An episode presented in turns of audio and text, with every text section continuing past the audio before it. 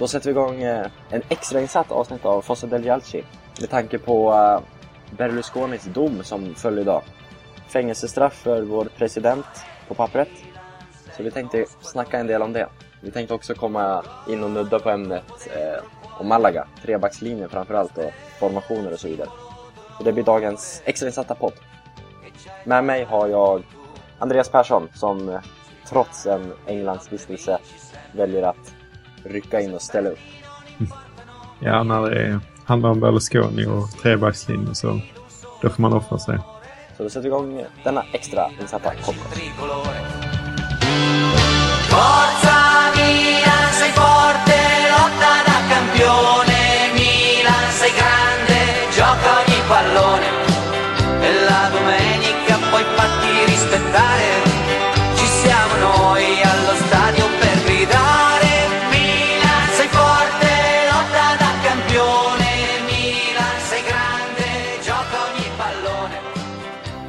Tänkte börja prata om Malaga-matchen. Ännu en förlust för Milan, för Allegri. Det blåser hårt, men eh, det intressantaste från matchen var väl trebackslinjen. Eller vad säger du Andreas? Ja, det får man ju onekligen säga. Det har ju blivit mycket formationssnack eh, i alla de här avsnitten känns det som. Men det finns ju en anledning till det för att det skiftas väldigt mycket och friskt. Och nu fick vi se en ytterligare en ny backlinje. Vi har inte haft en samma backlinje någon gång under säsongen och nu fick vi se en ny. Och just trebackslinjen var kanske någonting som man var direkt positiv till innan matchen. Nej, det var ju att spela trebacks... Alltså det känns inte som Milans material. Ser man till, Milan, eller till spelarmaterialet så känns ju flera andra uppställningar mer optimala. Till exempel 4-2-3-1 som du har propagerat för. Precis, vi har ju använt just det argumentet att vi ska välja en formation där vi får plats så många bra spelare som möjligt. Eh, så många som möjligt av våra bästa spelare helt enkelt. Och då har vi ju tyckt att 4-2-3-1, eller i alla fall jag, eh, att det har varit är den bästa. Och samtidigt som då trebackslinjen inte är det eftersom våra mittbackar är kanske vår sämsta lagdel. Men det, sen handlar det inte bara om att få ut de bästa spelarna på plan utan även få ut det bästa av varje individuella spelare och få ut det bästa av laget. Framför allt. Och, då, och det såg ju rätt så bra ut, tycker jag. Ja, jag måste hålla med. Det var, jag var negativ inför, men det var överraskande positivt ändå, trots förlusten. Tycker jag. Eh, yttrarna, De Chiglo, konstant blev det ju på sidan. Chiglo gjorde väl en helt okej match, som jag skrev på Svenska fans betygssättning. Jag tycker ändå han känns mer som en ytterback i ett fyrbackslinje. Men han gjorde det ändå helt okej. Som, ja, wingback eller vad vi ska kalla det. Det var vi också inne på innan matchen. Jag kommer ihåg vi snackade om det att eh, Chilio eh, eh, känns mer som en, eh, en ytterback i en fyrbackslinje. Men jag tyckte att han gjorde det riktigt bra faktiskt. Eh, även som wingback. Så med honom och Emanuelsson på andra kanten och då får vi med en Emanuelsson som är stekhet. Eh, eller stekhet är han kanske inte, men han har ju Med, varit med Milan-mått sett är han i god, väldigt god form hela säsongen. Ehm, då öppnar det upp en plats i, längre fram i banan till en annan spelare som har högre kvaliteter. Nu när Pato och Robinho kommer tillbaks så, eh, eller Robinho kommer snart tillbaks så, så blir det fler alternativ. Mm. Så det känns spännande på så vis. Eh, sen är ju nackdelen kanske med den här formationen på sa- samma som 4-2-3-1 att både Nocherin och Boateng hamnar någonstans utanför. De hittar ingen riktig po- position i det här, i det här spelet. Nej. Nej, det beror- lite på om man vill spela med, som, eh, ja vad ska vi säga, med eh, två anfallare eller med tre anfallare. 4-3, 3-4-3 eller 3-5-2.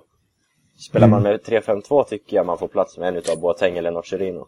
Ja, det får man ju helt klart eh, plats med Inte en av båda dem. kanske, ja precis, en av dem. För samtidigt så tycker man ju att eh, de Jong och, eller Ambrosini och eh, Montolivo är givna Mm. på mittfältet. Men eh, platsen finns där absolut för, eh, för Boateng, Nocherino som box-to-box liksom i, om man har femman på mittfältet då. Det gör det absolut. Eh, Vi kan väl konstatera också att Kevin Konstant, som väldigt, väldigt oväntat slängdes in på mittfältet. mhm. Helt chockerande eh, när, när, när den kom. Ingen hade ju Ingen hade spekulerat i hans, hans att han skulle sitta på bänken, men i startelvan var han kvart i kvart i åtta. Jag kan ju säga att jag blev lika tyst då som San Siro blev när de ropade upp hans namn i derbyt. Ja. Eh, Man kör ju laguppställningarna innan matchen, speaker, där de ropar förnamnet och sen så ropar publiken tillbaks efternamnet då. Och där kanske Pato brukar ha högst jubel av de spelarna som finns här nu. Mm. El Shaarawy såklart med sin form och sådär. Men eh, när de ropar Kevin, det, man kunde verkligen inte uttyda något ur, ur publiken där. Det var rätt kul. Jag, jag får försöka klippa in det, jag har det ju på video. Ja, Så jag ska försöka klippa in det i podden, får se om det når igenom hörlurarna. Det tycker jag du ska göra. Ja. För det, det, var, det var väldigt komiskt måste jag säga. Otroligt Ja. komiskt. Men han, han gjorde som sagt ingen höjda match. Orsakade en billig, måste vi säga. Men en, orsakade en straff. Ja, och den, ja, straff var det ju inte för den delen Nej. Det kanske, det bör man inte skylla på så. Men jag tyckte att Milan spelar bra och det finns som sagt substans i att ge den här formationen en chans. Med de här yttrarna så utnyttjar vi till exempel en Pazzini på, på bästa sätt med De Chilio och Emanuelsson så har vi helt plötsligt bra inläggsfötter på varsin sida. Mm. Vilket man verkligen inte kan tro när man har sett Milan på de senaste åren. Nej. Och samtidigt på yttrarna så har vi Abate Antonini som faktiskt är högst kapabla ersättare. De har ju båda spelat i liknande formationer eller yttermittfältare i ett 4-4-2. Tidigare. Precis, båda kommer ju från eh, den bakgrunden som yttermittfältare och eh, kom, vi kommer ihåg Antonini som glänste under Leonardo till exempel. Så de trivs bättre när de eh, slipper det defensiva ansvaret lite mer. Fast ett problem är ju, vilka tre ska man sätta där bak? Vad tycker Mm. du? Om, jag, om du får säga tre namn. Jag tycker att Bonera får väl vara en av dem. Så, så, ja. Om jag- får flika in lite snabbt, var det inte lite förvånande att Bonera placerades i mitten och Mexes till höger? Med tanke på Boneras vikariat som högerback då då. Borde inte en höger, höger mittbacksplats då på trebackslinjen vara det optimala för Bonera? Jag ska gissa, ja, det är svårt att gissa egentligen kanske, men ja, Bonera känns mer stabil för mig. Då kan man ha Emanuelsson lite längre ut på kanten. Där kan det få hända lite grejer. Eh, Mexes. Mexes. Mexes kan liksom gå lite hårt åt eh, i vissa situationer och kan tappa i fokus, lite sånt där. Mm. Eh, Sen har ju Mexes bättre fötter. Man kanske vill sköta upp spelet, liksom spela ut centralt och sen så att han slår en långboll eller något i den stilen. Mm. Ehm, men annars så ja, är det väl Jeppe som är mest lämpad till att stå i mitten kanske. Eh, med tanke på huvudspelet. Jag vet inte det. Nej, det är klurigt. Ja, man är inte riktigt van vid, vid att reflektera över trebackslinjer. Även om det är mycket modernare nu än vad det har varit eh, på senare, de senare åren. Mm. Eh, Så man kanske får reflektera mer över trebackslinjen och se vad som är optimalt. Man får inte lämna en plats av Zapata nu när man har, har tre mittbackar. Ja, exakt. Det känns i alla fall som en fördel för nu kanske man kan ha två mittbackar åtminstone av de tre kanske får spela hela tiden. Så man får lite den kontinuiteten liksom. Mm, lite eh, Juventus. Där Bonucci och Barzagli spelar väl det mesta. Mm. Utan att kolla för mycket på Juventus. Men så är det väl. Chiellini och Lucio, eller Chiellini i och för sig varit skadad, men Lucio har ju spelat en del också. Mm. Och sen så, för all del på fasta situationer har vi haft problem. Då får vi tre starka huvudspelare. Mm. Brukar ju mittbackar vara både offensivt och defensivt. Så, Mm, ja. ja. det kändes ju första gången på många matcher jag var inte var så speciellt orolig på fasta. Vi hade Ambro och tre mittbackar. Och Pazzini och även Pato på plan samtidigt ett tag Mm. så. Det kändes ganska stabilt mot korta spanjorer. ja, det får man ju erkänna att det gjorde.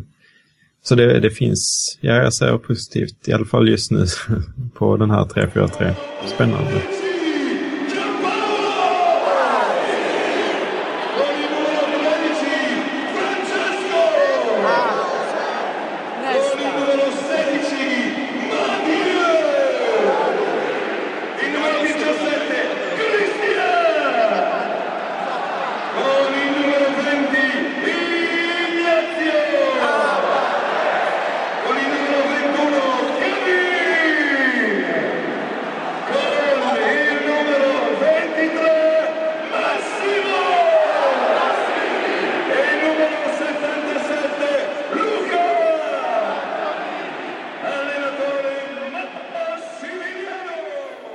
Idag har det ju hänt stora grejer i Italien.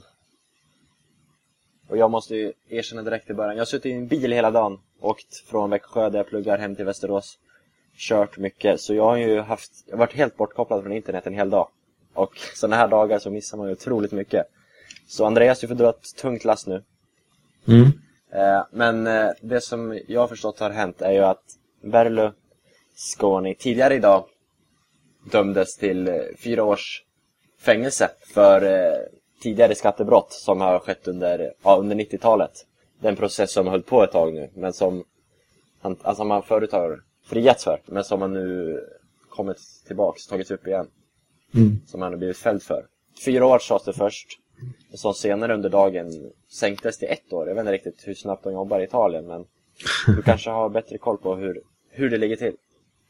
Ja, alltså det är ju väldigt invecklat, det juridiska systemet i Italien och det tror jag många är förs, eh, införstådda med. Men, eh, det, och samtidigt så är det väldigt mycket som känns oklart just nu. Men vi kan ju ta så som det ser ut just nu. Och det är, eh, det är ju så att Berlusconi hade lite fuffens, fuffens för sig där i början av 90-talet. och det har liksom kommit tillbaks eh, och det är det som man nu blir bestraffad för.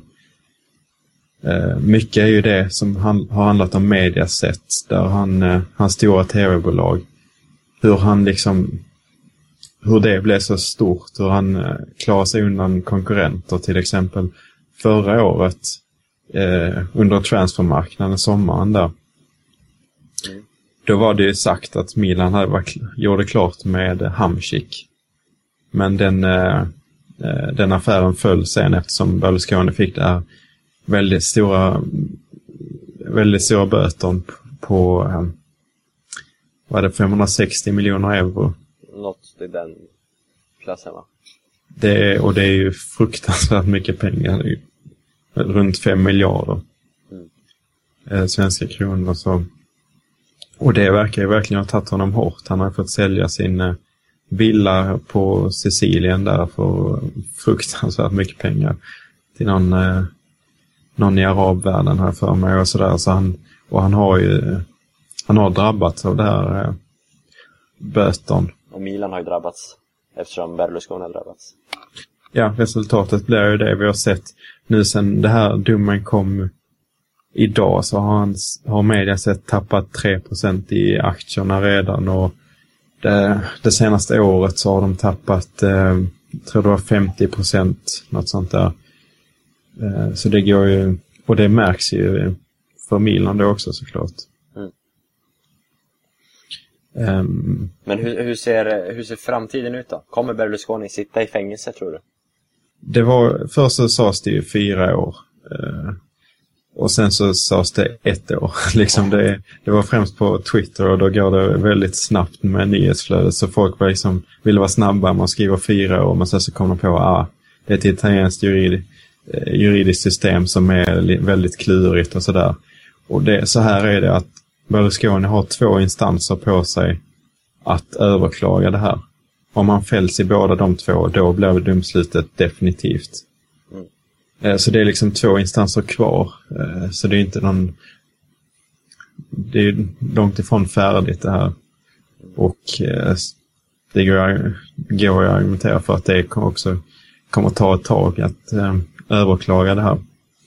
Jag hörde någonting om att, jag vet inte alls om det stämmer med tanke på min... Eftersom jag bara suttit i en bil idag. Men att det, att det här brottet han har begått, att det preskriberas inom en ganska snar framtid. Eh, Jag vet inte om du har hört någonting om det? Just preskriberat har jag inte... Nej, okej. Nej, det, det kan bara varit något felaktigt rykte. Men vi kan gå igenom om händelseförloppet. Först var det fyra år. Sen så snackades det om ett år som du sa. Och det är inte så att han har överklagat och fått det sänkt till ett år redan. Utan det har kommit fram att eh, eh, när han gjorde det, begick detta brottet så fanns det en lag i, i Italien som eh, var mot att liksom fylla fängelserna. Så att, vilket gjorde att man inte kan dömas för mer än ett år eh, för den här typen av händelser. Eh, och därför är det då sagt nu att han kommer att sitta ett år i fängelse. Och då finns det en annan regel som infördes 2006, tror jag det var, Mm. av Berlusconi såklart. Vilket även har, eh, har drabbat eh, Moggi som hade Juventus tidigare som också dömdes till fängelse. Eh, om man döms av ett relativt kort eh, straff, för ett relativt kort fängelsestraff, ett eller två år, jag kan inte exakt gränserna, eh, för ett brott som inte är våldsrelaterat, då sätts man inte i fängelse utan man tjänar av tiden i fängelse inom situationstecken eh, eh, hemma med fotboja. Okej. Så det är väl förmodligen något sånt man kan vänta sig men det har precis kommit fram liksom så det är svårt att, eh, att spekulera ytterligare om det men om jag skulle tippa så skulle jag nog säga att han kommer att få ett kortare straff, en liten böter och han kommer att känna av den, det fängelsestraffet med fotboja. Okej. Det finns inga möjligheter på att betala mot borgen eller dylikt? En, nej, det tror jag inte vad jag känner till. Nej. Men jag, alltså, jag kan inte hävda att jag är eh, någon expert på det italiensk. Ja, Nej. eh, Nej, inte jag heller måste jag säga. Vi är lite på djupt vatten här men det, jag tror inte det, alltså, det är klart det finns de som har koll men det är väldigt invecklat, italienska systemet. ja, men jag tycker ändå vi har eh, lagt någonstans någon grund för, Mm. för det. Hur det så man har fått en liten förståelse för det som har hänt idag. Och, och, eh, men det, man får vänta och se hur det, hur det kommer att spela ut sig tror jag. Man kan ju man kan konstatera att hela Italien är invecklat. var, var vi än kommer det inte vara rättssystemet. Du har väl ett färskt exempel, om vi ska gå ifrån Berlusconi nu lite snabbt, på hur, så hur invecklat Italien kan vara om man jämför med England som du nu ska åka till.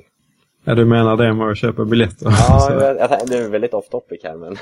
Ja, det blev väldigt off topic. Men eh, jag, sk- jag ska ju till London och England i helgen och tänkte ju passa på att se lite fotboll. Och då struntar man självklart i Merseyside-derbyt och Chelsea United. Och tar tåget som tar tre timmar upp till Newcastle för att se Newcastle Brom, West Bromwich. Eh, Newcastle är ju faktiskt rätt så sköna fast de spelar i Premier League. Fantastisk premier, eh, publik får man ju säga. Och Men Jo- där är Jonas, det... Jonas Olsson i motståndarlaget. Mm.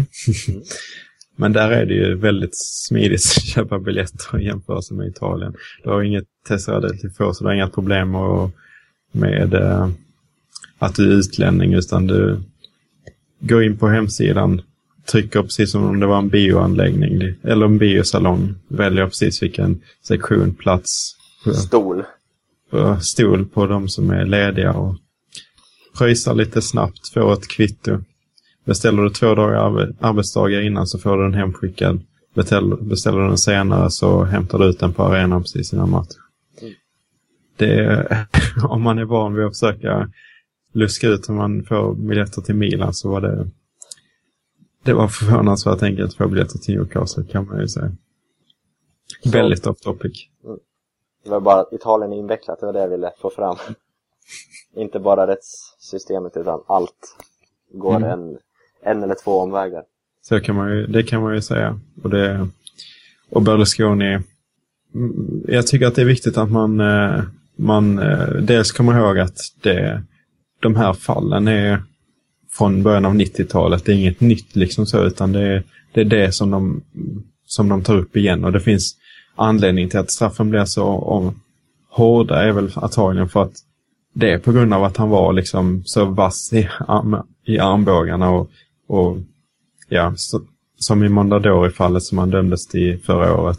Mutade en domare när han köpte ett annat tv-bolag. Liksom han använde sig av inte helt lagliga metoder för att komma till den maktposition han är och har idag, eller i alla fall för ett par år sedan. Eh, och nu är han liksom eh, väldigt rik, har väldigt mycket makt på grund av det och då får man ju liksom anpassa straffet för det. Det är väl antagligen det resonemanget man för. Tror du, tror du den här rättegången kommer liksom gå helt, helt lagligt till? Eller det är ju trots allt Berlusconi som är målet, eller vad man nu kallar det. Det är, det är mycket som, alltså det är konstigt att han först är friad för det och sen så helt plötsligt med samma bevismaterial blir dömd. Mm. Eh, Så det är inte alls säkert. Jag har inte någon inblick i materialet eller något sånt där. Så det är många som liksom bara ropar att äntligen är rättvisa skipad och sådär. Det är inte alls, jag vågar inte säga att den är det i alla fall. Det kan ju lika bra vändas åt andra hållet att Eh, opinionen du är liksom mot Berlusconi och liksom vill, vill se honom falla. Han har ju också en eh, annan eh, rättegång pågående, den eh, Rubygate som de kallas, eh, med en, eh, en tjej som eh, han anklagas ha köpt sex av när hon var under 18 år. Eh, som fortfarande liksom bubblar i bakgrunden någonstans. Så han har lite att göra. Han har lite. Eh, Man kan ju konstatera att det är tur för Allegri då att han eh, kanske inte har det största fokuset på Milans tränarbänk just nu utan han har lite annat i tankarna. Mm. Så ja, Milan kommer i andra hand, vilket jag förstår irriterar många fans. Men så är fallet. Eh, något presidentbyte kommer ju inte ske mitt under säsongen. Kan man väl nästan slå fast.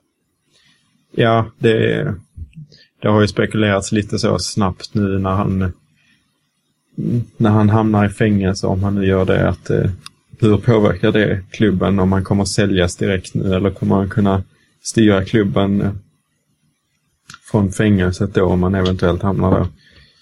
Men eh, ja, samtidigt ska man komma, på, komma ihåg, tycker jag, att Silvio Berlusconi inte bara är den plånbok som han liksom eh, öppnar för Milan, utan han har... Det finns en anledning, annan anledning till att han har kommit där han är idag. Han har fruktansvärd karisma, säger liksom alla som eh, har träffat honom. Han är väldigt, en väldigt mäktig person liksom som, eh, som syns i ett rum om man säger så. Och det har också, hans frånvaro på det sättet från Milan har också påverkat att han inte är på träningsanläggningarna och matcherna så ofta. Eh, jag kommer ihåg alltså, många exempel på spelare som har sagt det, men Boateng kanske senast som sa att han hade träffat Berlusconi två gånger. Eh, och det var någon gång på en träningsanläggning och han liksom blev liksom helt tagen av honom. Och, ja, man har ju sett träningarna av Berlusconi är med och träningar där Berlusconi inte är med så är det lite skillnad på intensitet och så vidare. Även Zlatan har varit väldigt imponerad av Berlusconi. Kan läsa hans bok, bland annat. Så han har ju själva karisman och sånt eh, saknas också. Det finns. Han är liksom inte bara pengar. Ja, det var allt för denna extrainsatta podcast. Får vi kalla den för Berlugate eller dylikt. Eh, tack för att du har lyssnat och ja, jag tror det kan bli en rätt intressant diskussion om Berlusconi eh, i kommentarsfältet. Så gör gärna din röst hörd. Så, eller diskutera i forumet, gör var ni vill, någonstans. Finns på svenskafans.com, på Mila Rossoneri och på iTunes. Så det är bara att välja plattform. Tack för att du har lyssnat så hörs vi förmodligen redan på söndag. Vi får se hur det blir. Men vi hörs förhoppningsvis på söndag. Ciao! Ciao.